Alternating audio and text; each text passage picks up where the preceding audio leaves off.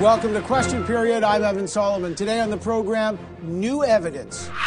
It's entirely inappropriate and it is political interference. And I, the Prime Minister, obviously can talk to whomever he wants, but what I am trying to do is to protect him. A stunning secretly recorded conversation by the former Attorney General Jody Wilson-Raybould and a trove of new documents. Was Wilson-Raybould threatened to give a deal to SNC Lavalin? Was it political interference condoned by the Prime Minister? MPs are here to debate the latest twist in this saga and what happens next. Then, veiled threat? I think uh, it represents values, our values, and it's important.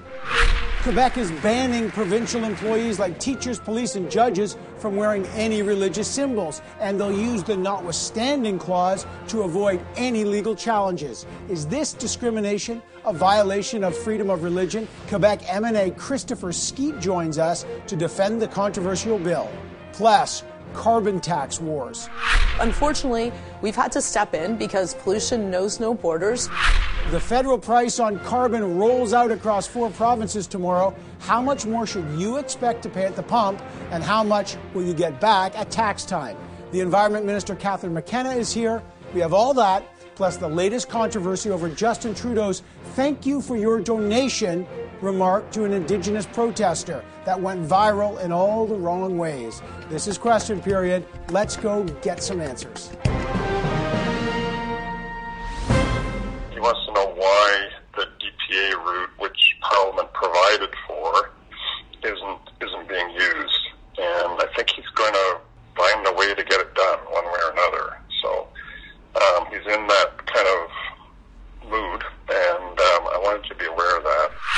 So that is the voice of Michael Wernick, the clerk of the Privy Council, in a December 19th stunning conversation secretly recorded by the then Attorney General Jody Wilson-Raybould.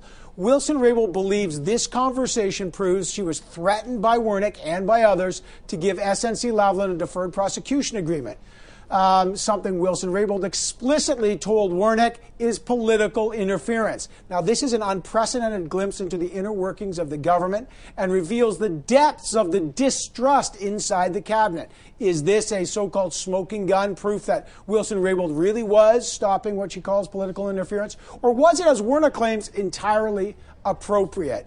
What has to happen now? To find out, let's bring in MPs. Randy Boissonnault is a Liberal Justice Committee member from Alberta. He's in Edmonton today. With me in studio is Conservative finance critic Pierre Poilievre. And Peter Julian is the NDP House Leader. He is in Vancouver.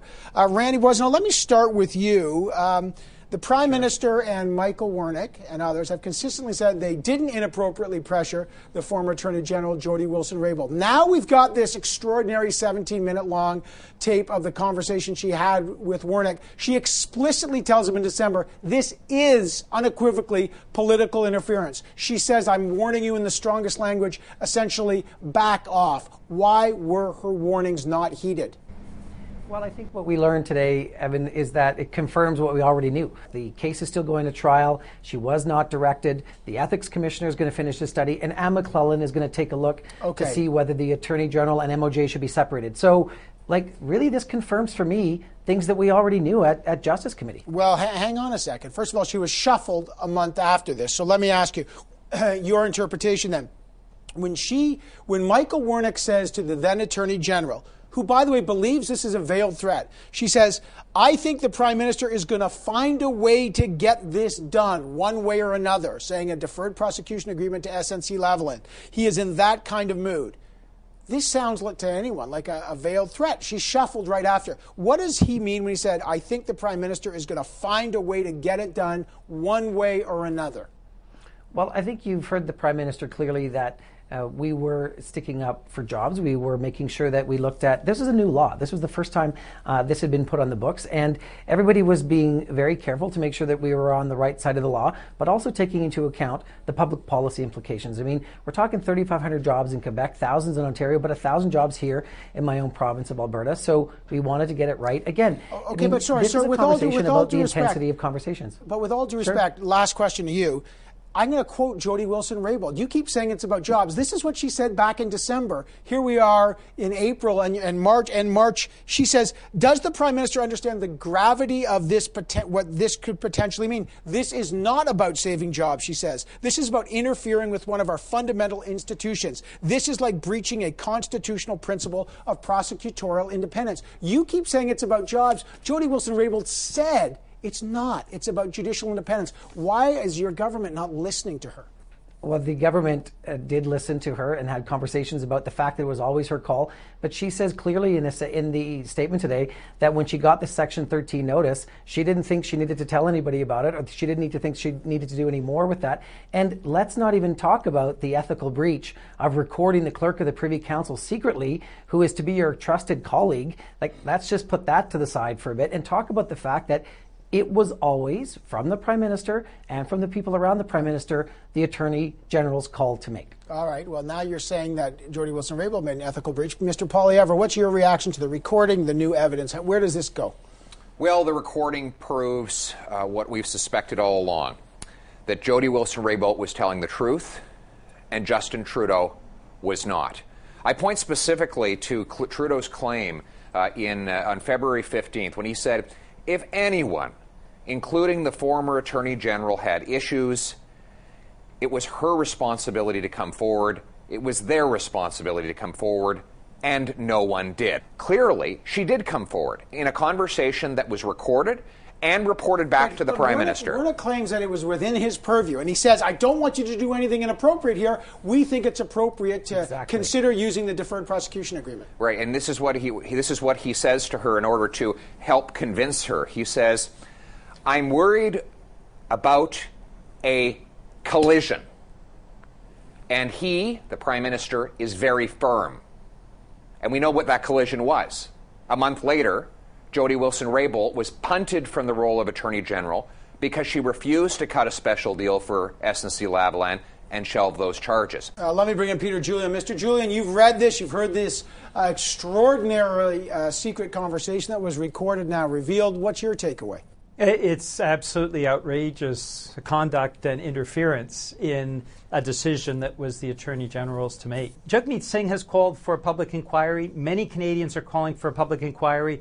Uh, if if the Liberals really want to come clean, because I, I think the, their, their conduct has been reprehensible through this entire period, uh, then what Mr. Trudeau needs to announce uh, next week, uh, first first moment when he gets into the House, is that there will be a public inquiry, so all Canadians can learn, can learn the truth about this uh, absolutely inappropriate series of uh, of behaviors. Mr. Trudeau, let me just press back. She does say in this recording, it's pretty extraordinary. This is she doesn't even equivocate. This is political interference. But then in her testimony that you were at, she said nothing illegal happened. How do you square the circle that in a conversation she records, she says this is political interference and she feels threatened, but then when she's asked at committee, was this illegal, she says no. There is a very clear pattern of inappropriate behavior here. And when you couple that with the leaks from the Prime Minister's office last week around the Supreme Court Justice uh, judicial appointment process, uh, which is uh, supposed to be a confidential process,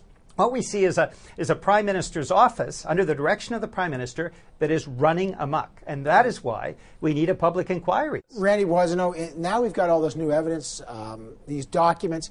Uh, will the Justice Committee, which shut out Jody Wilson Raybould, the Liberal Control Committee, will they now invite her back to test this evidence, to go over these recordings, call her back to speak?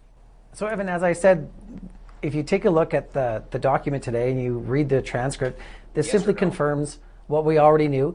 And yes look, we no? can have a conversation at the Justice Committee, but she had four hours. Yes. She had a 38 minute. She had a 38 minute opening statement, Pierre, and more testimony than anybody else. Everybody was un- treated under the same waiver.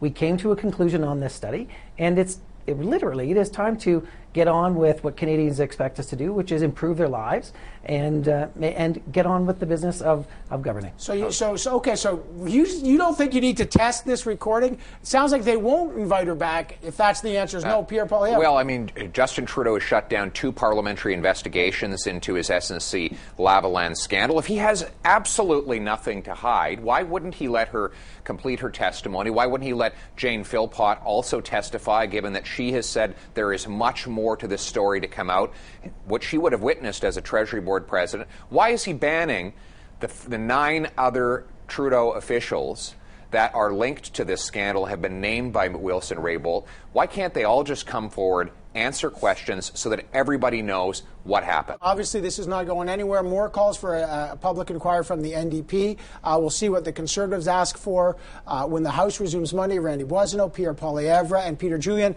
Always good to have the three of you on the program. We'll take a deeper dive into these documents and that recorded conversation uh, later in the program when the scrum gathers. But coming, and our special guest, by the way, will be Green Party leader Elizabeth May. But coming up next, Another huge issue has Quebec crossed a line with, with its controversial bill that bans teachers, police, and judges from wearing any religious symbols, or is this just the protection of secular values that people want? We'll find out next when we talk to the Quebec politician tasked with defending the new controversial law next. Stay right here with Question Period.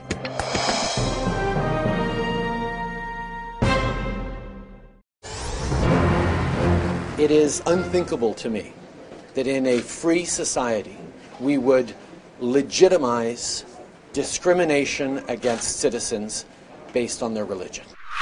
So, Quebec has gone ahead with a controversial plan to ban religious symbols in public places by people in power. Many see this as discrimination against religious minorities, namely Muslims, but others as well, who would no longer be able to wear things like the headscarves or any other religious clothing. Christians might not be able to wear a cross, Jews not a kippah while working as provincial employees in positions of power. Does this infringe on freedom of religion? Has Quebec gone too far in its separation of church and state?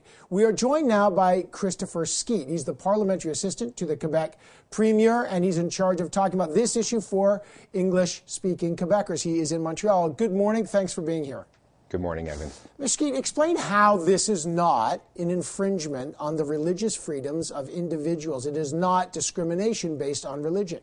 Well, we don't believe it is discrimination. I think it's important to really confirm the secular nature of the state, and this is what this legislation aims to, uh, to do. At the same time, we have to remember that it's always uh, critical in a democracy to balance individual rights from collective rights, and we think that with this piece of legislation, we've struck the perfect balance. Tell me in eye level terms. Like, what impact would a teacher who wants to wear a small cross as jewelry, or a Jewish teacher who wants to wear a kippah, the head covering, a turban, uh, a hijab for a Muslim person, what? How does that infringe on their ability to teach math to kids? Like, why would you ban that for teachers? Well, the state has to be neutral in our estimation in appearance as well as in fact. So I think appearances do matter, and I think it's important that the state, especially when it's exercising its uh, coercive power, its awesome coercive power, that it remain neutral in appearance as well as in fact. So I think you know it, it does matter what people wear, and I think these uh, these articles of clothing, uh, religious symbols, they do communicate something. So I think it's important. I think that we're making important strides and we're continuing uh, the path of secularization that we began uh, 50 years ago. So it's, a, it's an important moment for us. Yeah, but I, am trying to figure out the state has to have checks on, as you say, its coercive or awesome power, but we have a Charter of Rights that protects people's individual religious freedoms. And what it is is a balance of rights. My question is did you get the balance right? I think you used the right word there, Evan, balance. And I think this is exactly what we've proposed. You know, some people in Quebec society think we're not going far enough. Some people think we've gone too far. For us, it was a question of making uh, choices. The choices weren't easy. This is something that we've been discussing in Quebec for over 12 years now. So it's important that we put this behind us so that we can focus on the economy, on healthcare, and on jobs. I really do think we've struck the right balance. But, and but I think, to, be, to be fair, um, if, you, you know, if you had the doing... right balance, if, you, if you're really confident you had the right balance, your government wouldn't already say you're going to use the notwithstanding clause, which makes it impossible for the minority groups who are wearing these religious symbols to be protected from what they view as the tyranny of the majority. What justification does your government have to use the notwithstanding clause in this piece of legislation? Well, we do live in a democracy, so you know the, the majority often does uh, determine the, orientation that we take. But we always have to be careful when we uh, make laws like this to make sure that we do respect uh, minority rights. And in this regard, it's the reason why we entrenched uh, freedom of religion once again in our, in our constitution. And we're also adding the value of secularism, and I think that's an important thing to do Now, with regards to your, your question about the notwithstanding clause, uh, there's nothing unconstitutional about what we're doing since it is in the Constitution that we have this ability. So I think uh, the, the, the framers of the Constitution were, were right in their desire to say, you know, there are times when a society needs to make choices uh, that, uh, that need to consider collective rights as opposed to individual rights. But is this an abuse of one of those times? The concern is you're abusing the right. You're using the notwithstanding clause in a way that is abusive, that this isn't the place to do it, and you're using it to entrench a discrimination based on religion uh, against people of uh, religious minorities, and you're making it impossible for them to challenge this because how do you challenge this? If you're a teacher how would you challenge this when the government is using the awesome power of the state and the notwithstanding clause well, the notwithstanding clause isn't uh, this all encompassing uh, piece of legislation. It only allows uh, for certain uh, chapters or certain paragraphs of the Constitution for its application. So, again, the framers were quite responsible in the way that they devised the, uh, the uh, notwithstanding clause so that it can be applied in situations just like this. Aren't you keeping these people who want to wear these symbols? Out of working in good public service jobs. Look at the leader of the NDP, Jagmeet Singh. He could be an RCMP officer wearing a turban, but now if he wanted to be a police officer in Quebec, you tell him, sorry, you can't do that unless you take off that turban. You can lead the NDP, you can be in the RCMP, but in Quebec, you can't be a police officer. You can't be a teacher unless you take that off. Is that what's happening now? Well, actually, it's, it's, the use of can't is very important. We're not saying you can't. We're saying that when you come to work, when you exercise the power of the state, that you leave your religion at the door. And I don't think that's too much to ask. No, but to be fair, society. that's can't. He cannot become a police officer unless he took, takes off the turban. That's right. So while he is working, if he chooses to be a police officer, we would ask him to remove his turban while at work, yes. But not ask him. You will make him, or he can't work. Let, let's be clear here. It's not, you'll ask him and he said, no, sorry, my religion says I can't. Then you'll say, well, don't come to work. Isn't that what we're talking about?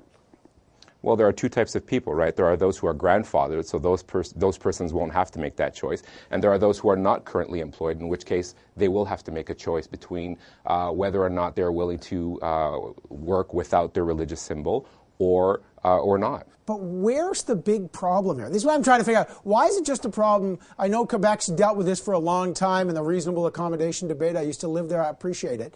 But I don't figure out. BC's not having this issue. Alberta's not having it. Saskatchewan's not. Uh, Ontario's not having this why is this this sudden battle for secularism such an issue that you've got to tell people who are wearing religious garb, who wear it, who are taxpayers, they want to work as police officers and judges and teachers. You've got to choose between working for the state and choosing your religion. Why force people to make that choice? I just still don't see the urgency of this dilemma. Well, I think a lot of Western democracies are asking that question, Evan. So you're right. Um, when we when we look at other provinces in Canada, they may not be uh, discussing it the way that we are. But when you poll Canadians, uh, they're not that far off from what we're saying. Especially the English community in Quebec, the polls are pretty much similar. So whether or not the other provinces should be having that debate, I'll leave that to the other parliament. Is your government open to change? Could you loosen restrictions? Could you actually tighten them as the debate over this legislation continues? There is a consultation period, uh, and we're also looking to get support from other parties. Um, I wouldn't close the door on anything, but to be honest, I think we do we did strike a good balance here, and we're going to try and make sure that we can um, we can get as many people uh, on board as possible. But at the same token, um, this has been going on for a very long time. We're really eager to talk about the economy in Quebec. Well, uh, every federal leader has condemned what your government's just done. Everyone, the Conservatives, the NDP, and the Liberal, all, and the Green Party, they've all said it's the wrong way to go. I, uh, I respect their decision. Uh, fortunately, Quebec has the, the ability uh, to, to legislate in this matter, and uh, we invite people to have a calm and sober debate about it. And I think it's an important thing for democracies to have, uh, have uh, vigorous debates. So, you know, I, I, I welcome their points of view. Um, and I'm definitely receptive to, to their points of view. And let's have a discussion. Let's talk about the role that religion should have in our state, if any. All right, uh, Mr. Steele, I've got to leave it there. I really appreciate you joining us today. Thanks so much.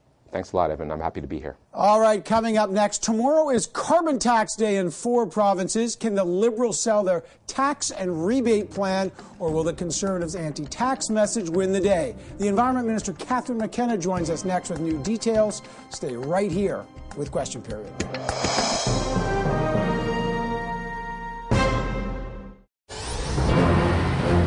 So small businesses say they aren't ready. New Brunswick says they aren't ready. Saskatchewan and Ontario are still trying to fight it in court, but the federal government's $20 per ton carbon tax will come into effect for those four provinces tomorrow. And that's no April Fool's joke. People in Ontario, New Brunswick, Saskatchewan, and Manitoba can expect to pay more at the pump, up to 5 cents a liter, but but they will also receive a tax rebate under the federal government's plan that's supposed to be worth even more. Just how will each person get that money back? And will this really make a difference? Let's find out. Environment Minister Catherine McKenna is here. And as I always say, I've known you for a long time before you entered politics. Minister, the Conservatives say this is a tax on everything.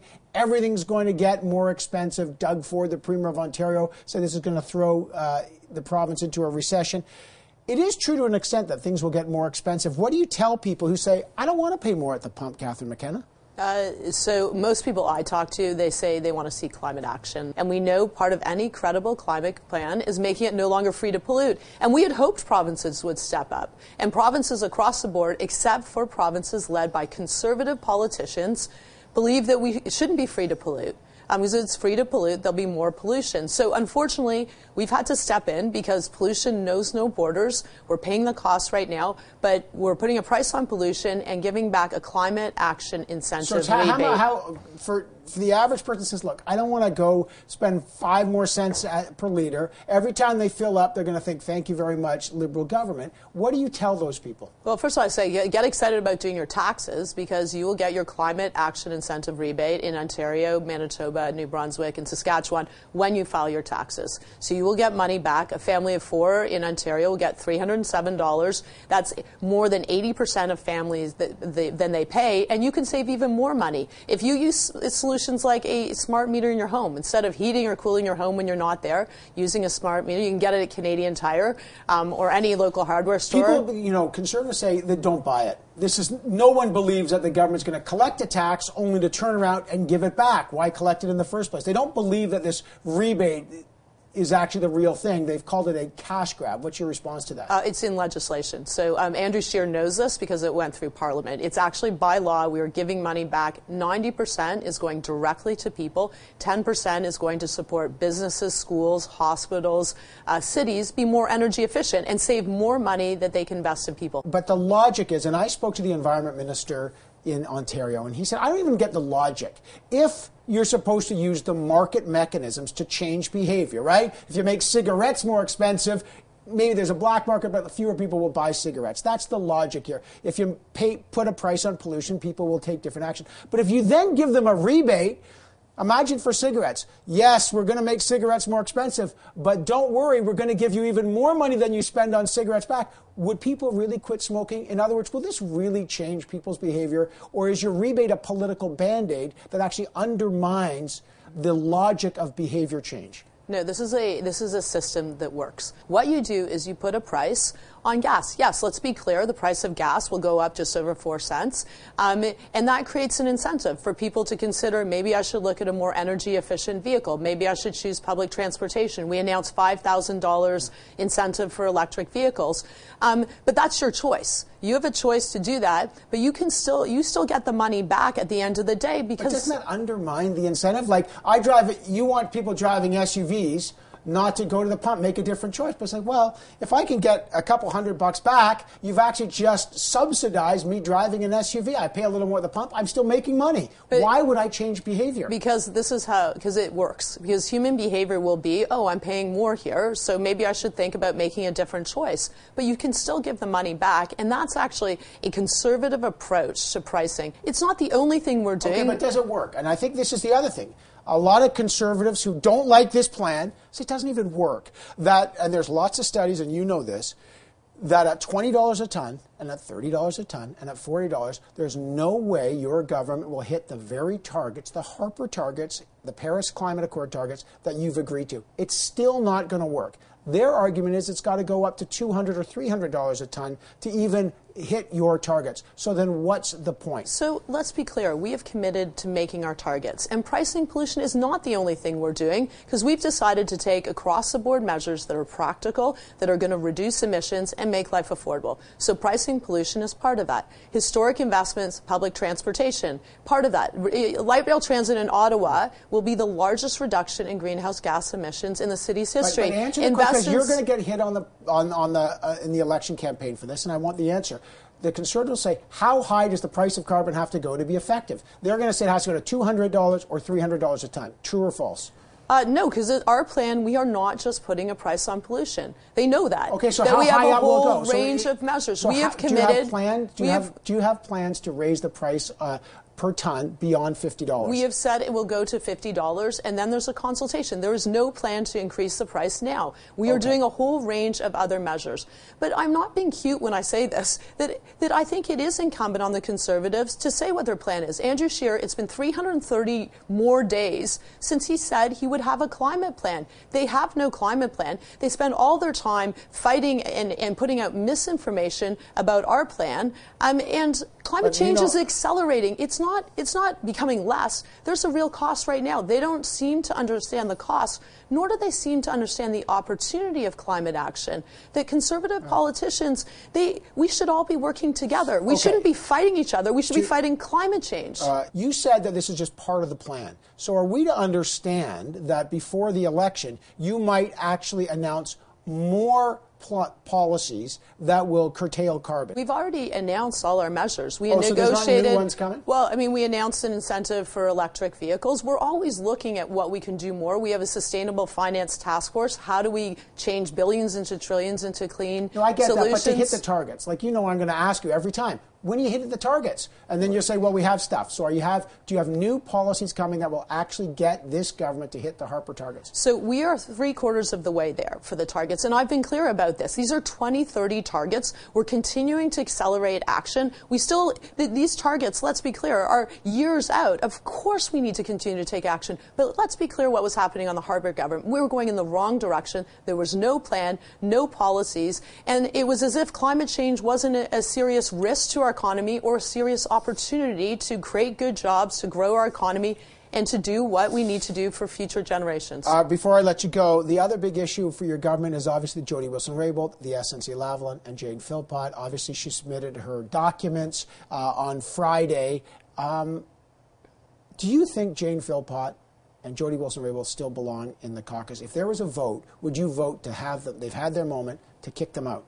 Um, look, I think that there's an important discussion to be had with caucus, um, and that's a decision for caucus. But you're in caucus, so would you vote to kick him out? Uh, well, I think it's an important discussion that we have. That when you are in caucus, what you are saying is that you support uh, your colleagues, that you support uh, the policies that we have, including taking action yeah. on climate change, which I'm continuing to do, um, and also you support the Prime Minister. All right, I got to leave it there. Catherine McKenna, always good to have you on the program. That was great. All right, coming up, a stunning secret conversation revealed between Jody Wilson-Raybould and the clerk of the Privy Council, Michael Wernick. How damaging will this be for the Prime Minister? Will Wilson-Raybould now be kicked out of caucus? The scrum is next to debate all of that. Our special guest will be the Green Party leader, Elizabeth May. Stay right here with Question Period.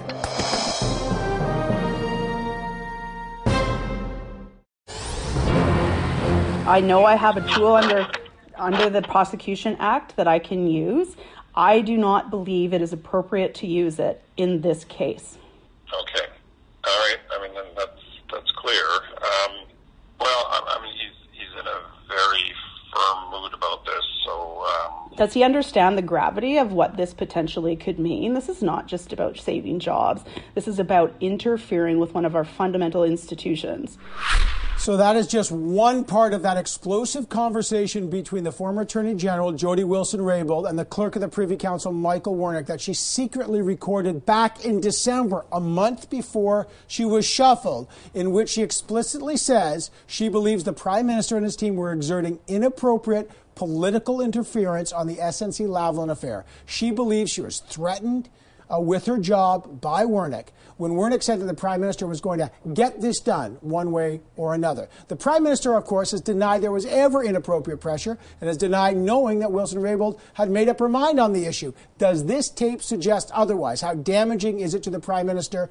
What happens now? Um, to find out all about that, the scrum is here. What a day for it. Tonda MacCharles, senior reporter with the Toronto Star, is here. Joyce Napier, CTV's Ottawa bureau chief, is here. Craig Oliver, CTV's chief political commentator. In all his years, he's never seen anything like this. And our special guest today is Green Party leader Elizabeth May.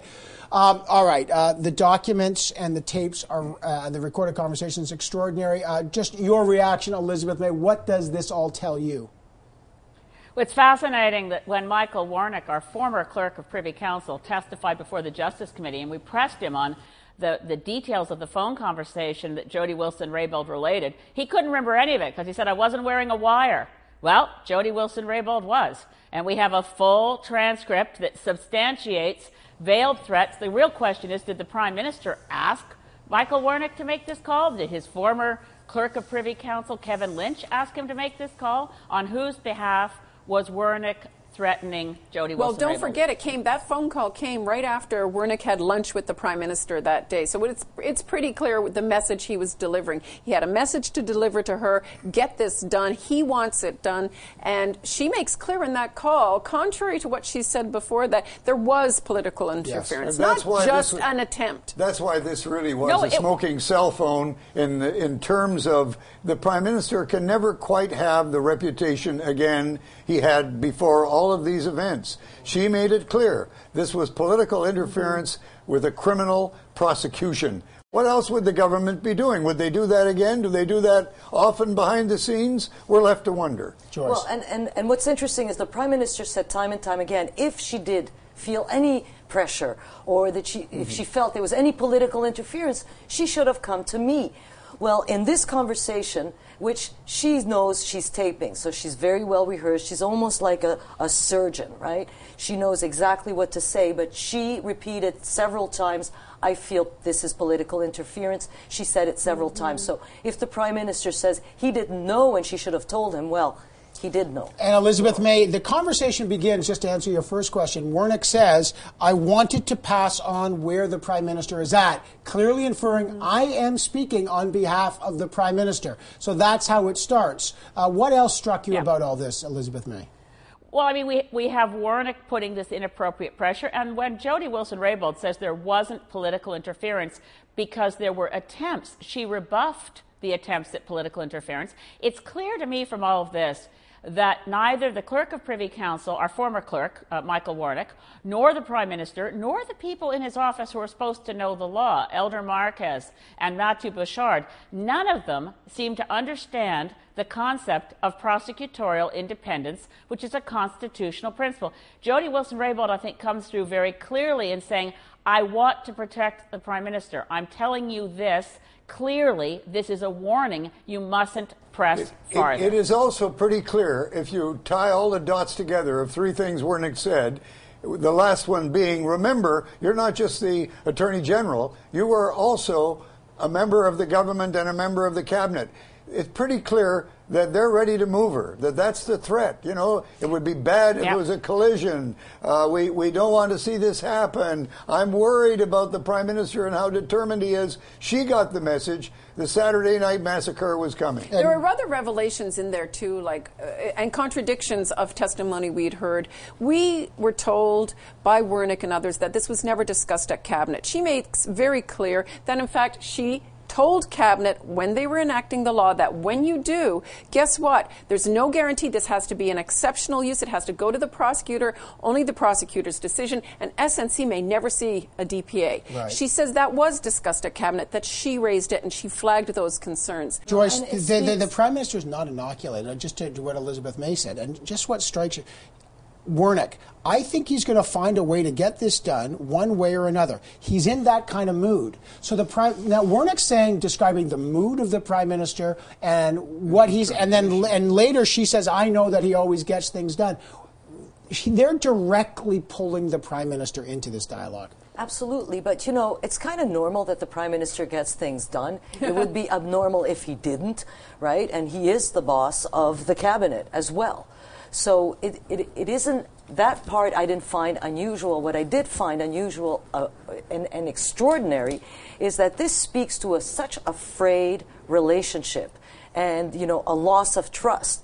They are at loggerheads, and he says it himself. I don't she, know what to do with a prime minister and a, and a attorney general who are at loggerheads. So at one point, you really feel that he doesn't even know what to say anymore. He's trying, he's l- looking for his words, and he's he's he's trying to make this right, and he can't. And, um, and when not, she and when she gets off the phone, she knows where this is going. Absolutely, she texts, yes. She texts her chief of staff, and she says the shite's going to hit the fan. That's right. That's, right? that's the quote. And she, includes, she includes that in her package to the Justice yes. Committee. She knew she was in trouble. She did not trust them, and yes. she had good reason yeah. to do the tape. Had she not done it, his her critics could have said it never happened because remember what Wernick said yeah. it the first time he was before the committee. He said, "I don't remember that conversation. How could he possibly she, have forgotten that conversation?"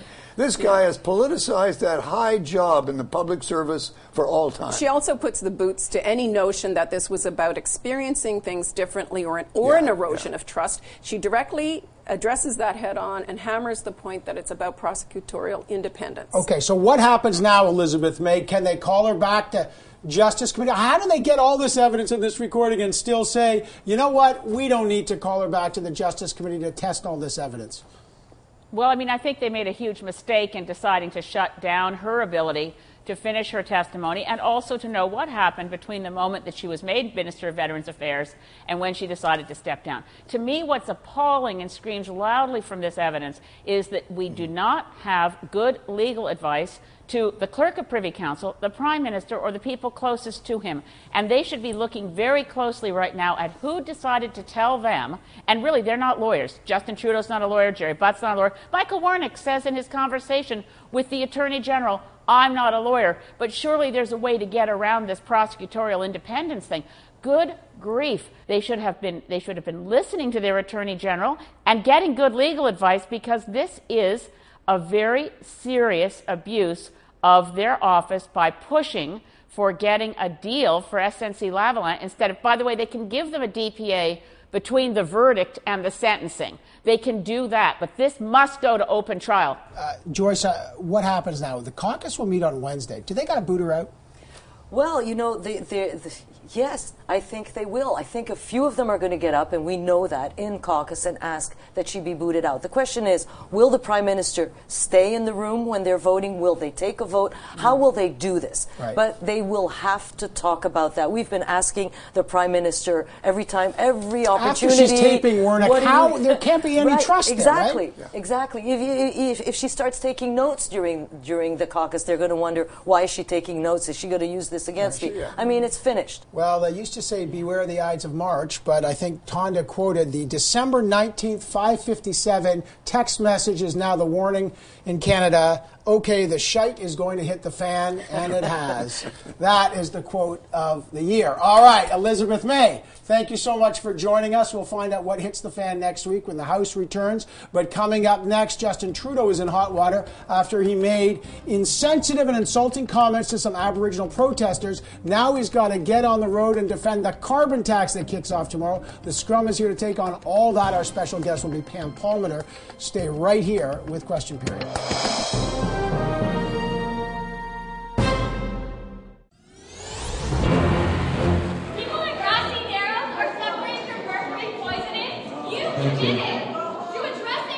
Thank you for being here. Thank you very much for your donation tonight. I really appreciate the uh, donation to the Liberal Party of Canada. Well, in sports like golf, they call it the yips. When a golfer suddenly can't pot, can't put it in a hole, it can be a career killing thing. It's like choking. And after that shocking interaction between Justin Trudeau and the protester from Grassy Narrows, a First Nations reserve that's been suffering from industrial mercury poisoning, it looked very much like Justin Trudeau, still reeling from the SNC Lavalin controversy, has the political yips. He just can't seem to get things right. His dismissal of the protester Thank you for your donation, he said, to Laughter in the Room, knowing they paid 1500 bucks to attend the Liberal fundraiser, was widely condemned by leaders across the country. Trudeau apologized the next day. He offered to reimburse the protesters. But how damaging was that moment? Let's talk about that and the big fight over the carbon tax that hits four provinces tomorrow.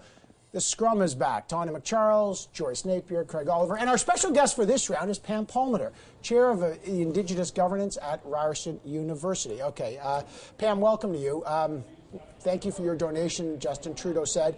One fifth of the of his twenty billion dollars of new spending in the new Liberal budget, one fifth, five billion dollars, was aimed at Canada's Indigenous people. But has that comment ended up damaging Justin uh, Trudeau's reputation?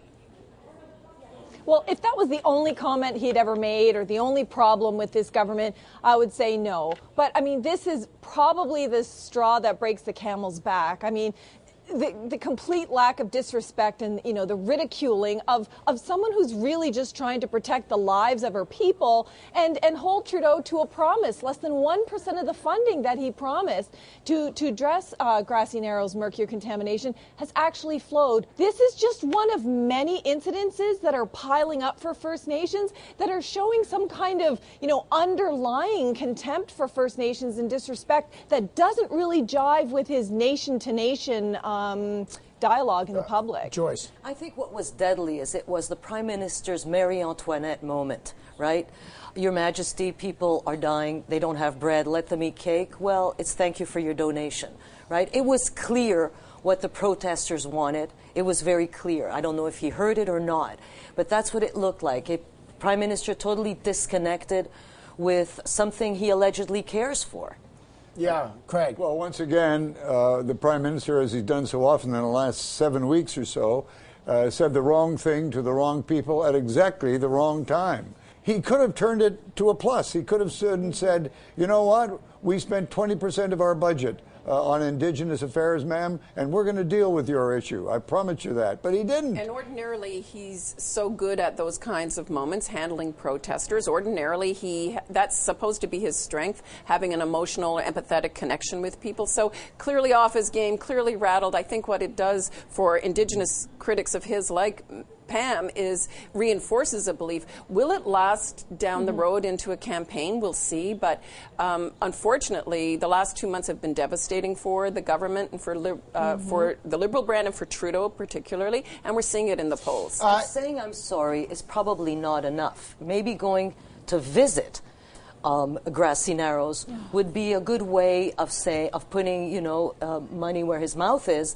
and and going there as Perry Bellegarde suggested. Just go there. Saying I'm sorry mm-hmm. after this is is all fine and dandy, but go there. Then or then flow the funding, or or fulfill the pledges right. of funding. Flow, exactly. Flow yeah. the funding. Actually build the healing center. Yes, deal with the promised. mercury contamination. Exactly. That's so much better than endless apologies. I mean, they don't even want his apology. They want want what was promised. And uh, I think he needs to start living up to that. All right, I want to talk about the carbon tax. Now, this kicks off in Ontario, New Brunswick, Manitoba, and Saskatchewan tomorrow. Okay? Conservatives are making a massive push to make this a huge election issue. There's a social media campaign, even text messages that Andrew Scheer's working on. Uh, Tonda, let me start with you on this. This another quote defining issue for Justin Trudeau as he heads into an election, but you know, the chief messenger on this is supposed to be Justin Trudeau. He's not right now messaging very well on this. Is this now a problem for him or not? The thing is, you know, with everything that's eroding the Liberal brand,